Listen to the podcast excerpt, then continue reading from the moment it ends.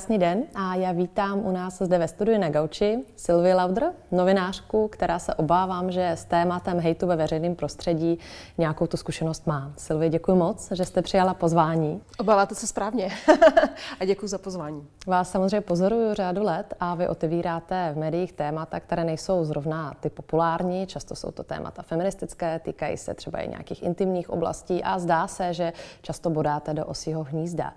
Když jste začínala, co vás jako kdyby podnětilo se vydat touhle cestou? Já jsem, eh, myslím, že se tam potkali dvě nebo několik, několik motivací, eh, které mě k tomu dovedly. Jednak mě vždy zajímala jako novinářku témata, která jsou nějakým způsobem tabuizovaná, o kterých se vlastně moc nemluví. Protože novináři mají celou řadu úloh, a jedna z těch úloh je právě otevírat témata, o kterých se, neví, eh, se moc nemluví. Podívat se na tu společnost, a objevit tam nějaké věci, které se v ní reálně dějí, ale mm, nemluvíme o nich, nejsou nějak popsány, nejsou nějak jako proskoumány. Tak to byla jedna motivace. A druhá motivace určitě byla ta, že spoustu těch témat, o kterých jsem potom psala, jsem třeba sama zažívala. Eh, byly to věci, s kterými jsem měla sama osobní zkušenost, které se třeba právě dotýkají toho, o čem tady eh, budeme mluvit, kdy třeba problematice nebo tomu tématu žen ve veřejném prostoru se mimo jiné věnuju proto, protože jsem sama ženou, ženou ve veřejném prostoru a něco tam zažívám a nějak se mě to jako kdyby dotýká. Eh, takže je to vlastně ta motivace byla jako kdyby různého druhu a pro, protínala se tam nějaký, nějaký profesní zájem s nějakými mými osobními zkušenostmi a zážitky. A jak na to ten veřejný prostor reagoval? A byla jste překvapena nebo jste očekávala ty reakce? Já musím říct, že mě to vlastně překvapuje pořád. Mm-hmm. Uh, protože uh, do nějaké míry. To ne, neznamená, že, že to jako nečekám, že to nastane, ale pořád jsou vlastně situace, kdy mě překvapí buď uh, jako míra té vulgarity nebo, nebo opravdu ta, mm, ten extrém uh, té reakce, a nebo třeba na jaké téma ta reakce negativní přijde, protože si třeba myslím, že to, které téma Eh, naprosto nemůže být kontroverzní. Eh, jo, vlastně nevidím tam tu kontroverznost. Ne, neumím si představit, koho by mohlo to, co, to, které téma nějakým způsobem zasáhnout natolik, že sedne k počítači a napíše vulgární e-mail. Ale jako děje se to pořád znova a znova. A samozřejmě ono se to možná i proměňuje s tím, jak se třeba mění společenská atmosféra, eh, kdo se dál objevuje třeba že v tom veřejném prostoru. Takže v tomto směru eh, mě to vlastně překvapuje pořád. I když eh, pracuji přes 20 let v médiích, tak vlastně pořád mě překvapuje, proč vlastně osobně, protože já jsem jako osobnostně nastavený člověk, který uh, jakoby nic takového neudělá. Když s někým nesouhlasím, tak, uh, tak mi nenapadlo mu napsat uh, nějaký zprostý e-mail nebo, nebo ho nějak jako takto velmi osobně, velmi osobně napadat. Takže do nějaké míry mě to překvapuje pořád. Takže jsem to úplně vlastně nečekala a myslím, že taky v té době, kdy jsem třeba o těch tématech začínala psát, tak uh, to téma uh, nějakého obtěžování v tom veřejném prostoru nebo výhružek vlastně nebylo ani moc medializováno zároveň. Takže já jsem vlastně nevěděla, co moc čekat nebo co mě tam vlastně čeká na té cestě. no a zmiňujete vulgární zprosty e-maily a vlastně jakou formou ještě, nebo jakoby co zažíváte v té své profesi, že vy jste velkým terčem, že tím, jak jste hmm. vidět? Hmm. Já vlastně zažívám to ve všech formách. Uh, Messenger um, na Facebooku nebo na všech sociálních sítích. Uh, na Instagramu hodně mi chodí maily v poslední době, což si myslím, že je způsobeno tím, že uh, na těch sítích hodně blokuju lidi. Takže mm. mám jako pocit, že někteří to možná budou stejní lidé.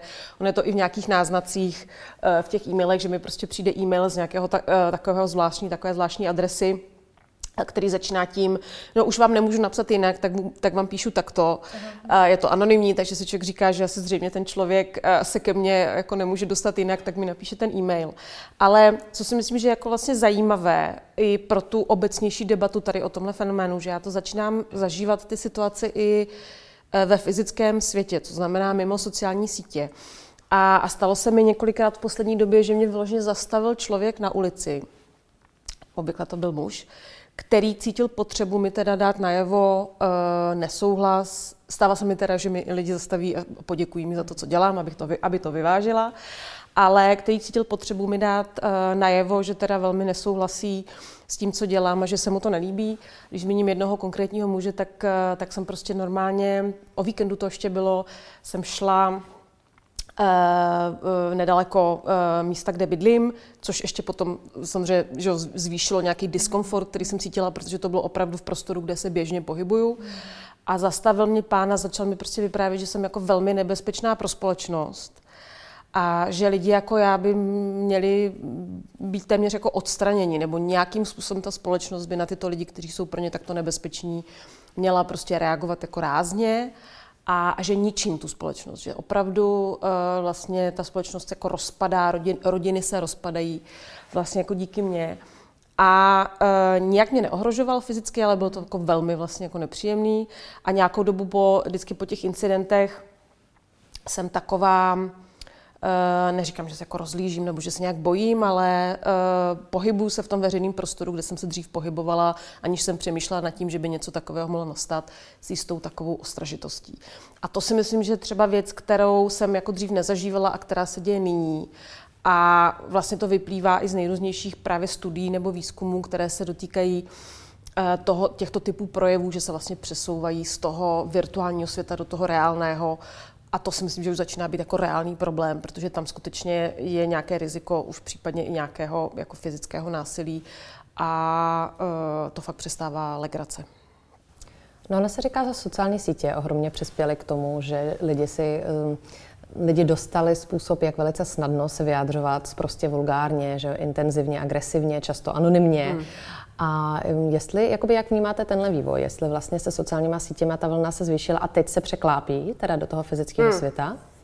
Jako bez pochyby. Já teda uh, si vybavuju, že když jsem začínala v Lidových novinách, kde ještě nebyl internet, mm-hmm Eh, tak, eh, tak samozřejmě občas přišel korespondenční lístek eh, s nějakým jako velmi naléhavým sdělením, nebo lidi třeba volali, zavolali na pevnou linku, což teď si uvědomuji, že to zní jako, že jsem z minulého století, což je vlastně pravda. Ale samozřejmě, že jo, sednout si, napsat dopis a odeslat ho a i nakonec zvednout ten telefon, vyhledat si ve fyzickém uh, telefonním seznamu číslo do redakce a zavolat tam je opravdu něco jiného, než si prostě sednout k telefonu a, a podívat se, uh, jestli ten člověk je přítomný na sociálních sítích a vlastně rychle mu napsat.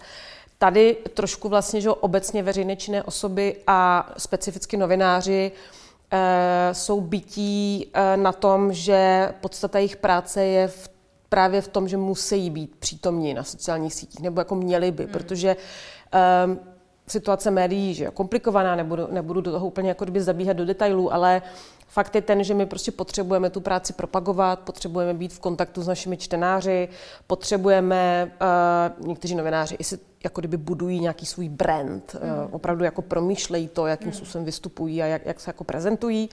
A je fakt, že když, když vás lidi z těch sociálních sítí třeba znají i jako jinak, než jenom jako novináře, trošku, trošku ví o vás jako o osobě, tak mají, myslím, že potom o něco větší tendenci um, se zajímat o to, co taky člověk napsal uh, vlastně v práci. A toto všechno vytváří situaci, která vlastně nahrává těmhle útokům, protože když člověk sdílí svůj osobní život, uh, je prostě otevřený, tak vlastně dává trošku jako munici Eh, do ruky těm lidem, eh, aby potom na vás zautočili, protože třeba ví, kde je vaše slabé místo nebo co se vám zrovna děje vlastně v životě. Takže ty sociální sítě jako bez pochyby eh, toto jako usnadnili. Já si myslím, že, že nějaké jako výhrady, které bylo možné prezentovat tímhle způsobem, naprosto byly přítomné vždycky v minulosti. Akorát běžný člověk, který dřív, jak jsem zmínila, musel podniknout x kroku, tak to má velmi vlastně snadný teďka. A máte pocit, že to, že jste žena, znamená, že ty útoky jsou nějakým způsobem specifické? Mm-hmm. Protože kdybyste byla muž novinář, tak třeba ta zkušenost je jiná. Mm. Mám ten pocit osobní a vyplývá to vlastně i z nejrůznějších studií, které se tomu tématu věnují. Naprosto platí, že muži novináři jsou terčem podobných útoků taky. To je jako bez pochyby i v té nej, nejextrémnější podobě, to znamená výhrušky smrtí. Ale co víme, a to vidíme na sobě, co víme i z těch výzkumů je, že u žen ve veřejném prostoru, a tedy i specificky novinářek, eh, ty útoky přijdou rychleji, jsou eh, a jsou jako kdyby trošku jiné povahy a zejména jsou sexualizované. Mým kolegům nevybavuji si, že by některému z mých kolegů někdo napsal, že mu přeje znásilnění hromadné, nebo že, že vyloženě by plánoval uh, ta osoba, od které přišel ten vzkaz, že ho, že ho znásilní a nevybavím si moc příkladů, kdyby mým kolegům, něk, kdyby mé kolegy někdo hodnotil z hlediska toho, jaký, jak vypadají nebo jaký mají soukromý život. Zatímco v mém případě, když jsem vlastně nad tím přemýšlela, tak tak 99,9% eh, těchto těch reakcí je opravdu naprosto nesouvisí s mojí prací. Tam prostě není napsáno, že jsem úplně strašlivá novinářka, klidně třeba vulgárně, protože ve třetím odstavci mám pět chyb a, a zcela špatně jsem zanalizovala tenhle problém. Tam většinou, ehm, většinou je řeč o tom, jak vypadám, jak jsem oblečená, jak jsem namalovaná, jaké mám vlasy, jaké mám zuby. Já ráda zmiňuji, jenom abychom, abychom to trochu odlehčili, tak já ráda zmiňuji, že mi jeden Slovák napsal do Messengeru, že jsem stará, že jsem tučná, prostě tučná mi napsal. A máte velké zuby. já jsem to vlastně jako zařadila jako na, jo, jak, jak vlastně máte tu, eh, tu skupinu těch, eh, těch, těch jako nějakých takovýchhle projevů, tak, eh, tak mám takovou skupinku, kdy skutečně ty lidi si projeví nějak originálně, jo? Jako, že, to jsem, že jsem tlustá, stará, hnusná a nikdo se mnou nechce spát, tak to je klasika. Ale jako to, že mám velké zuby, tak aspoň tady pánovi jsem teda přiznala, že, že se vyjádřil vlastně originálně. A ta sexualizace je hodně v tom, že se, že se neustále vlastně v tom řeší, uh, mám, nějak, mám vztah, jak ten vztah vypadá, je můj muž spokojený, mám nějakého muže, jaký mám vztah k rodičům, jaký mám vztah k otci. A třeba já jsem se nedávno googlila uh, nějaký svůj text a, a tušila jsem, že ho nějak jako kdyby rychle najdu a vygooglila jsem si vlastně svoje jméno a, a název, název toho textu, ne, nebo uh, bylo to nějaké moje vystoupení v nějakém podcastu. Mm-hmm. A jak vám vlastně ukáže Google, jiné vyhle, jiná vyhledávání. Tak to mě přišlo velmi vypovídající, protože tam bylo moje jméno a věk, slovo věk, moje jméno a slovo manžel a moje jméno a slovo děti. A to si myslím, že je úplně vlastně jako přesně vypovídající.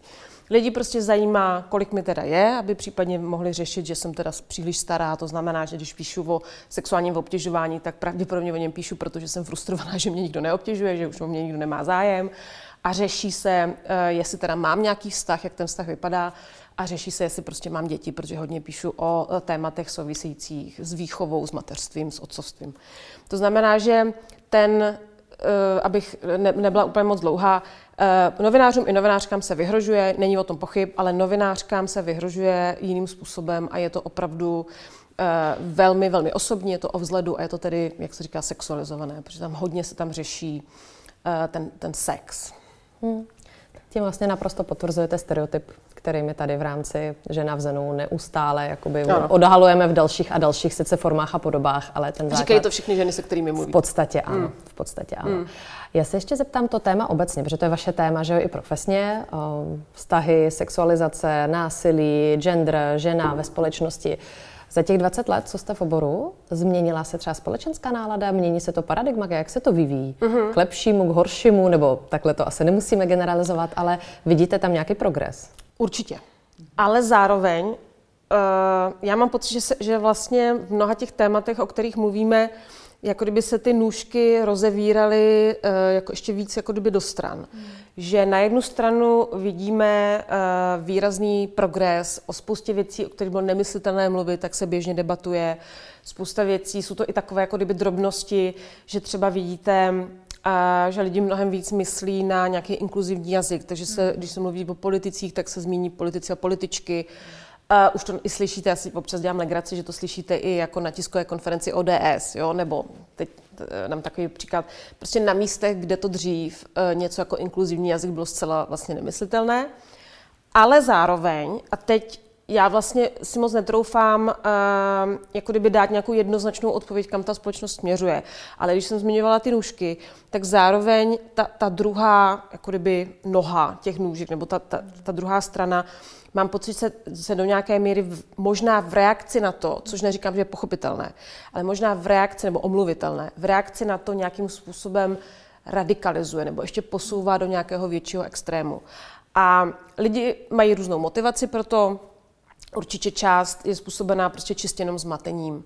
Eh, někteří lidi prostě přestávají rozumět tomu světu, ve kterém žijí, protože on vypadá díky té první noze, o které jsem mluvila, vlastně jako velmi jinak.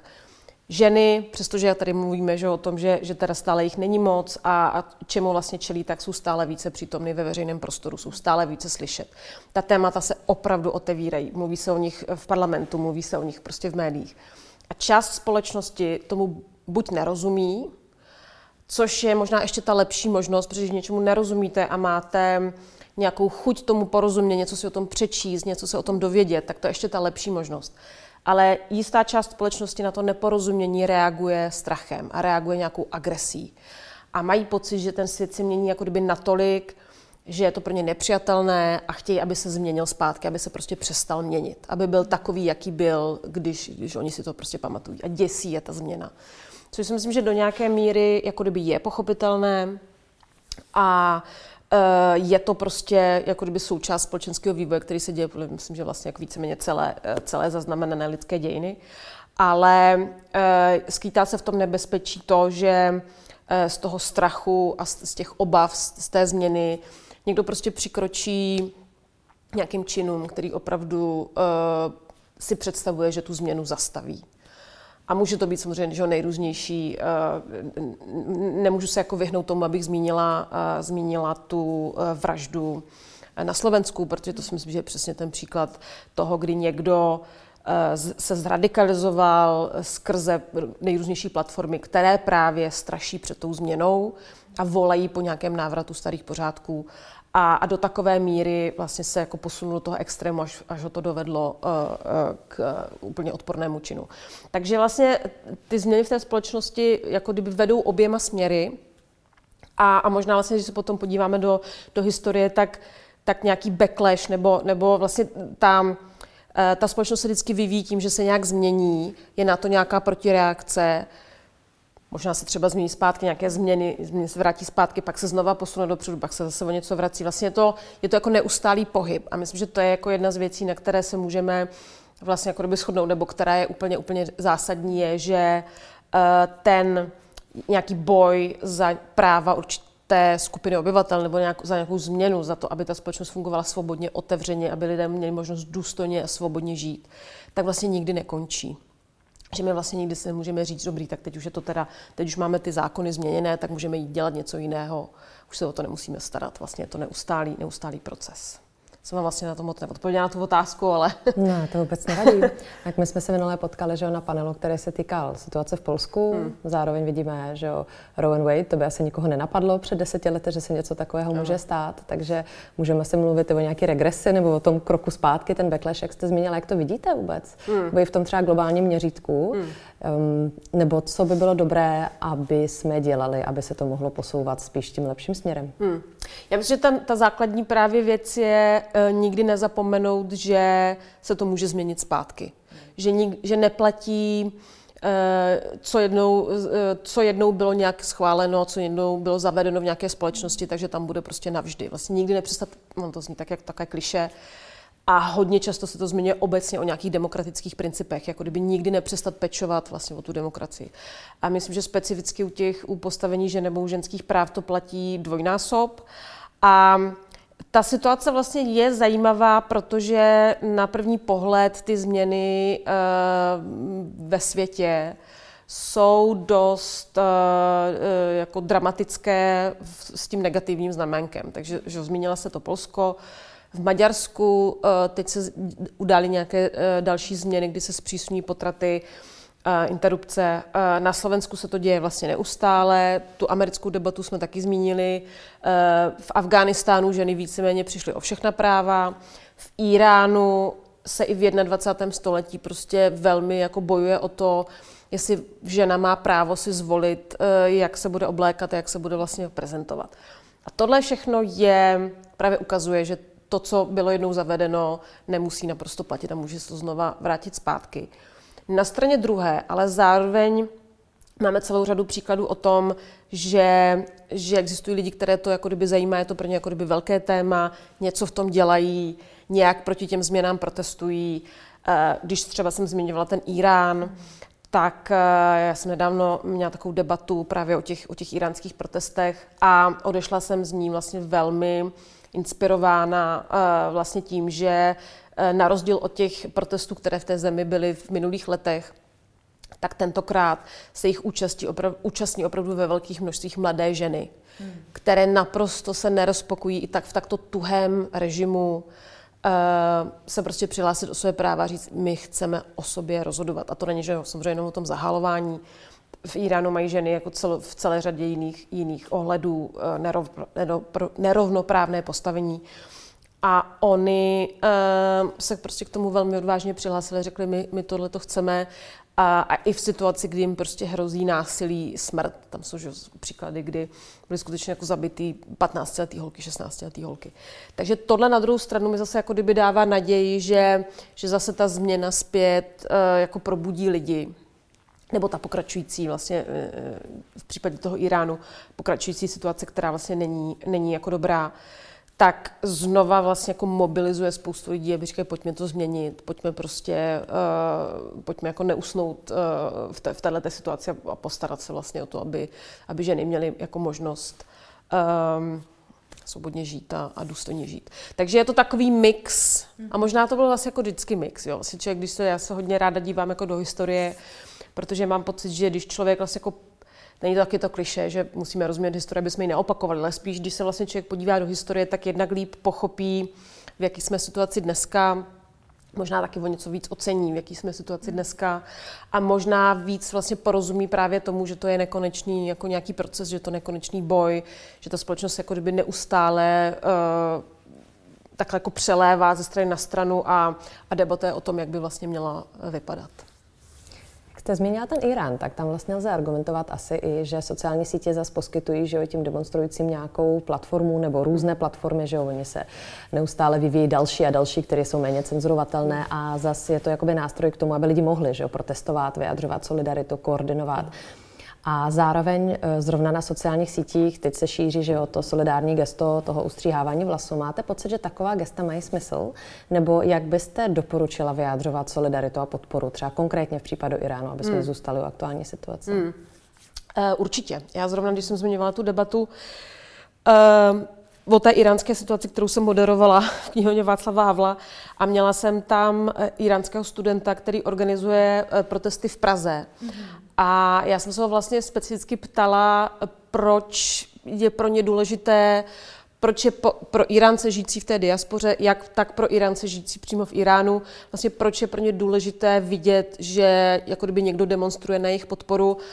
A on mi vlastně řekl to, co na čem se asi shodují, že um, Eh, lidi, kteří byli nějakým způsobem v nějakém dizentu nebo bojovali proti podobným režimům. Vlastně třeba celé 20. století to vlastně viděli podobně, že vlastně potřebujete cítit, že máte někoho na své straně, potřebujete vidět, že eh, že vlastně nejste osamocená eh, v té snaze nějak. A takže já si myslím, že, že, nej, že, ty, že vlastně se neklade jako žádná omezení, že, že ty projevy můžou být jako nejrůznější.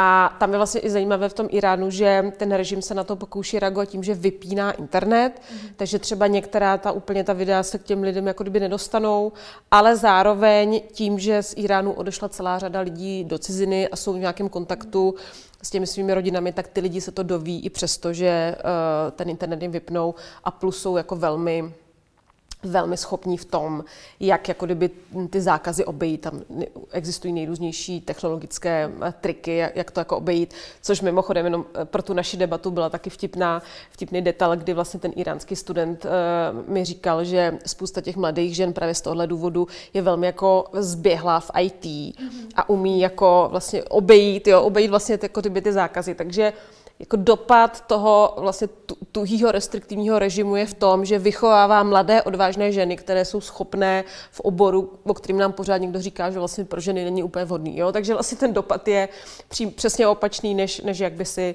vlastně oni, oni představovali. A já si myslím, že určitě, určitě to pomáhá. Určitě pomáhá to je třeba jedna z věcí, která mě hodně, hodně provokuje na, na kritice třeba západních feministek, že, že my tady vlastně řešíme jako nedůležité problémy, že máme řešit to, co se děje v Afghánistánu a v Iránu, tak, uh, tak já na to vždycky jako namítám, že západní feministky jsou jedny z mála, které vůbec zajímá na tom západě, co se skutečně v tom Afghánistánu nebo v tom Iránu děje, to je bod jedna. A bod dva, eh, ten argument je jako absurdní, vlastně asi nejlíp, eh, nejlepší argument, proti argument mi poskytla jedna norská spisovatelka, která uh, píše takové knihy vzdělávací pro, pro děti o, o zajímavých ženách. Marta Breen se jmenuje, doporučuji mimochodem její, její knihy.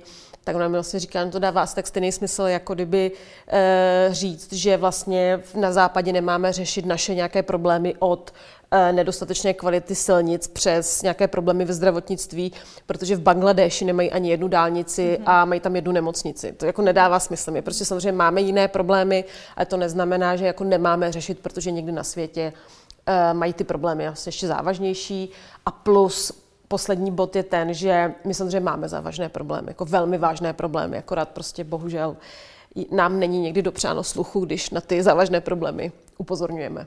Hmm. Tak ona spíš možná ta forma, že, o kterou ty problémy se projevují, hmm. je o něco mírnější, dejme hmm. tomu, ale ten kořen nebo ta dynamika ve své podstatě je dost podobná. Hmm.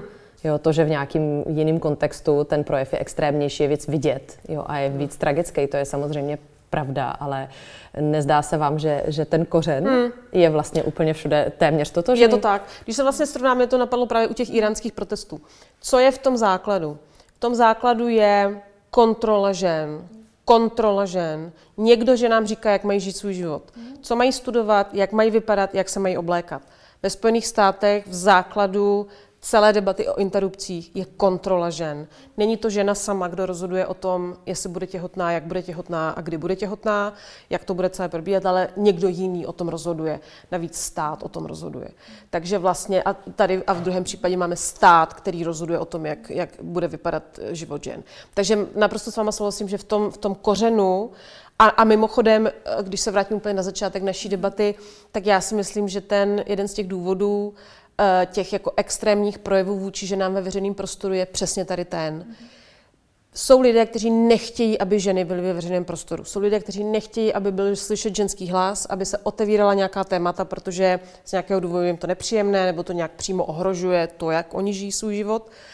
A myslí si, a bohužel do nějaké míry to myslí správně, že pobyt žen ve veřejném prostoru prostě zkomplikují tím, když jim ho natolik znepříjemní, že to pro ně bude extrémně stresující a do nějaké míry i traumatizující. Takže v zárodku to, co, o čem se tady bavíme, je vlastně, uh, ten, to téma je taky vlastně velmi podobné. Je to kontrola. Někdo jiný vám má říkat, jestli, bude, jestli můžete vystupovat někde veřejně, jestli můžete jasně říkat svůj názor, jak máte vypadat, jak máte vlastně žít svůj život. A to si, takže, takže naprosto souhlasím. Vlastně v tom, v tom kořenu je to vlastně jako pořád a když se znova podíváte do té historie, to je vlastně všechny, všechny ty nejrůznější opatření a, a vymezení a, a zvyky, tak byly v základu o kontrole žen. O tom, jak, že, že prostě někdo si myslí, že ženy je potřeba kontrolovat.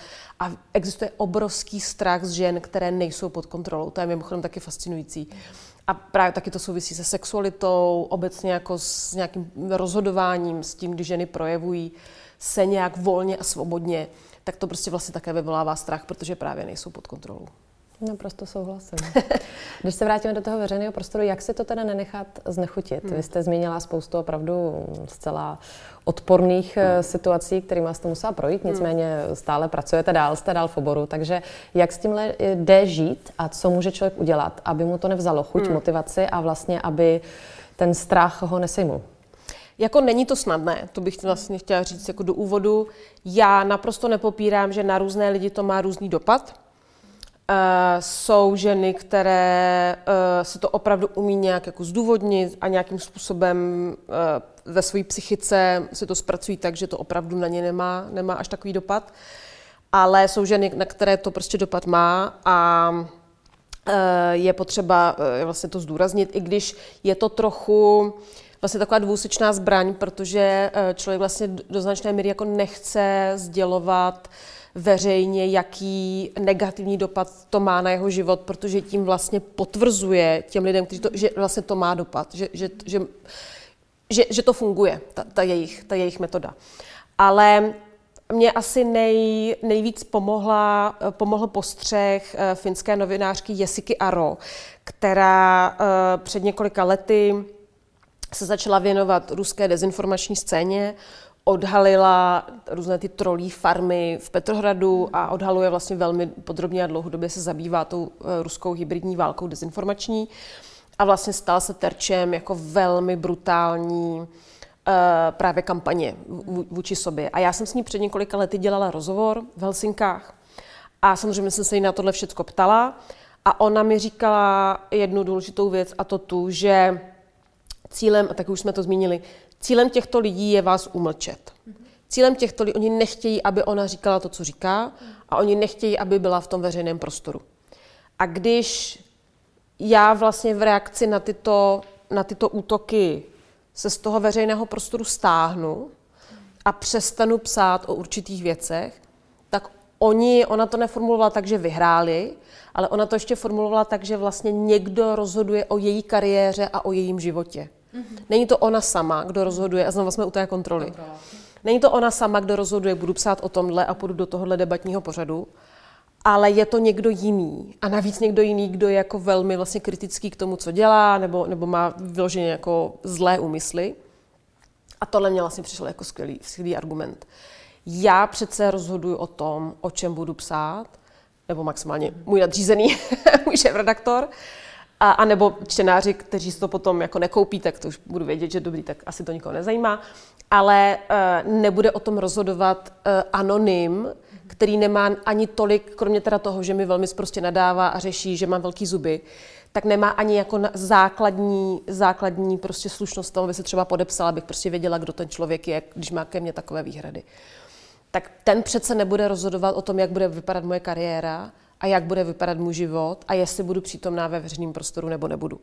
A to musím říct pro mě vždycky, když mám low point, jakože jich nemám úplně málo, není, jak jsem říkala, není to, není to úplně snadný, tak si na tu Jesiku uh, vždycky vzpomenu a na to, že vlastně já jako nechci předat vládu nad svým životem a nad, nad svou kariérou někomu jinému. Tu, tu mám vlastně pořád já. Ale zároveň zase, abych, to, abych zase za sebe nedělala hrdinku, tak jako nepopírám, že, že jsou momenty, kdy jako zvažuju, jestli opravdu o tomhle tématu chci psát, protože právě vím, že nevyhnutelně, co nevyhnutelně jako nastane, ale pak si vlastně znova a znova se snažím s tímhle takhle vědomě pracovat, že, že ne, jako, že vlastně jako to, že já o tom chci psát, to, že mě to vlastně pořád zajímá, to, že to pořád považuji za jako důležité, je přece mnohem důležitější, než, než to, že se to někomu nebude líbit. Jo? To vlastně jako kdyby jako vítězí.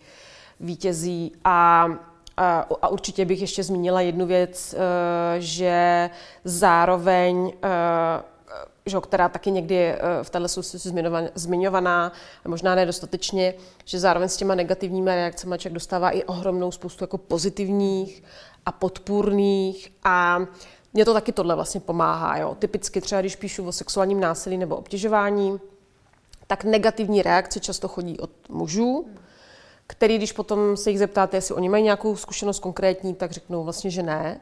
A naopak pozitivní reakce, a teď nemyslím pozitivní, jste skvělá, ale ve smyslu pozitivní je dobře, že o tom píšete, je to důležitý téma, bylo to tam dobře zobrazeno. Bylo to tam zobrazeno tak, jak já jsem to vlastně jako prožila, což je pro mě vlastně strašně důležité jako pro novinářku tak přicházejí od žen, které to zažily.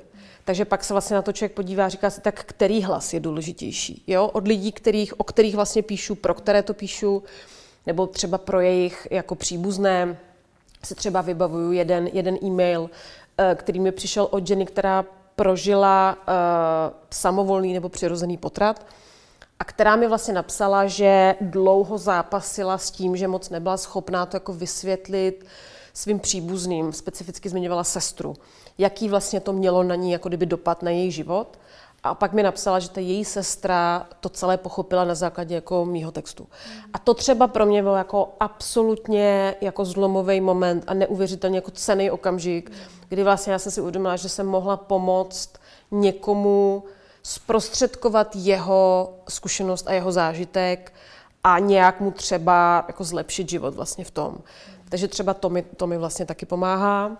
No a určitě nějaké strategie specificky na těch sítích, no, hodně bloko, to asi taky, že Nora, Nora to taky zmiňovala, Friedrichová. Ne, to, je, to mě právě hodně zajímá, jakoby komentáře, odpovídat, neodpovídat, blokovat, kdy blokovat, s kým hmm. jakoby jít vůbec do nějaké debaty, jak to máte? Uh, jak, kdy, jak, komu, je to vlastně strašně variabilní. Já myslím, že to je jedna z věcí, která je na tom jako náročná vlastně na té situaci, jo? že vlastně člověk musí neustále vlastně posuzovat.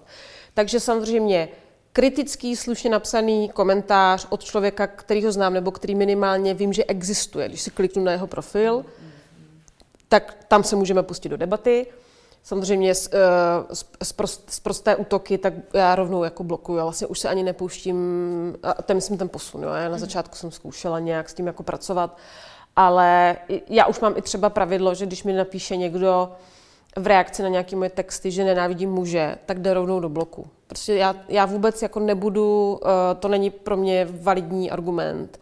A dokonce to je, a to fakt beru jako vlastně útok jako kdyby na sebe, takže vlastně neustále ty pravidla, podle kterých se na těch sítích chovám, se jako kdyby proměňují a můžu vlastně teda říct, že se jako kdyby zpřísňují, že se jako zpřísňují. Že já prostě nemám čas ani energii na to, abych se zabývala uh, jako lidmi, kteří uh, jsou zjevně buď trolové, anebo, nebo je to někdo, kdo jako nechce debatovat, kdo jenom chce prostě nějak jako kdyby útočí, nebo ne, nemusí to být nutně ani, že na vás útočí, ale že vás chce nějak ten život jako kdyby znepříjemnit. Že vás chce zatáhnout do takové té nekonečné debaty, kdy vy budete pořád vlastně dokola vysvětlovat a ten člověk vás zjevně neposlouchá, tak tam taky vlastně to jako o tom uh, jako nedebatuju. A pak, uh, že jo, když mám jako náladu, což já se to snažím jako nedělat, ale občas ten humor prostě pomáhá. Teďka tento týden se hodně řeší uh, Eh, moderátorka skvělá eh, seznamu Marie Bastlová udělala rozhovor s panem Vrábelem, s organizátorem těch, eh, těch, de, těch demonstrací protivládních a nesl se na ní jako kdyby neuvěřitelná, neuvěřitelná lavina. Lavina, já jsem chtěla říct, jsem chtěla říct nakladák hnoje, ale dá se to říct různými způsoby. A, a tam jsem teda cítila, že potřebuji se jako jí zastat, vyjádřit nějakou podporu. A neodolala jsem a na pár takových těch vložně trolích, uh, trolích jako komentářů jsem odpověděla, takže na nějak, nějakého uh, jako debatéra, který měl v profilu pouze jako takovou fotku psa a jinak tam měl vůbec nic, tak jsem mu prostě napsala, jestli se radši nechci jít vyvenčit jako eh, zkusit prostě si z nich třeba nějakým způsobem vystřelit, ale, ale zároveň to je něco, co jako dělám úplně minimálně, protože na to nemám čas a vlastně nechci takto trávit jako vlastně svůj, svůj čas, který chci věnovat jako kdyby něčemu jinému. Takže je to takový vlastně jako neustále se vyvíjející uh, proces, kdy já prostě hledám ty nej, nejvodnější cesty, jak uh, jak jako minimalizovat ten negativní jako dopad na sebe a zároveň z těch sítí jako neodejít, protože, jak jsem zmínila, je prostě potřeba tam být a zároveň i mají i dobré stránky ty sítě. Mě to jako často baví tam být, jo? protože lidi prostě tam, jako je to způsob, jak si užít jako lidskou kreativitu, tam spousta humoru a nějakého jako fakt jako vlastně potkávání se s lidmi, kteří uh, vám jako mají, mají co dát. Takže vlastně zároveň člověk nechce z těch sítí úplně odejít, protože mu to dává i něco pozitivního. Děkuji. Já jsem teď objevila uh, funkci na Instagramu omezit, že to není mm. zablokovat, ale omezit, což ten člověk neví o tom, že je omezený a šťastně píše dál. A nejen, že to nevidí někdo jako u mě na profilu, a to nevidím ani já. Mm. Respektive já vím, že je tam skrytý komentář, ale je takový jako mm. bledý, takže nemusím to číst, nemusím, to je přesně taková ta jako nekonečná mm. debata, kde já se rok jsem se snažila vysvětlovat a neustále prostě absolutně neměla žádný mm. efekt a vždycky se to tam objeví v tom obezením módu a já mám vyloženě radost. Říkám, je, ten člověk si zase dal práci to tam jako vypsat, já to ani nemusím číst mm-hmm. a všichni jsou spokojení. Ano.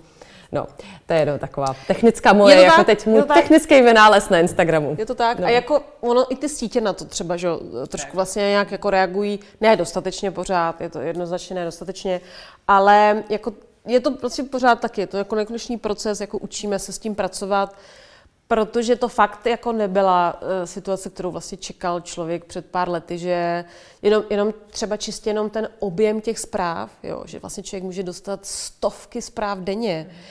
Jenom, jenom jako v tom je to jako zkušenost uh, lidská, která znova vlastně v té historii vůbec nemá jako ekvivalent. Jo? Jako, že vlastně nebylo možné přečíst 100, no, teoreticky možná 150 dopisů za den, nějakých krátkých možná jako jo, ale ta, ta intenzita uh, toho, co, co se na člověka valí, tak je vlastně jako extrémní, jenom to je něco, s čím se vlastně pořád, si myslím, učí, učíme žít.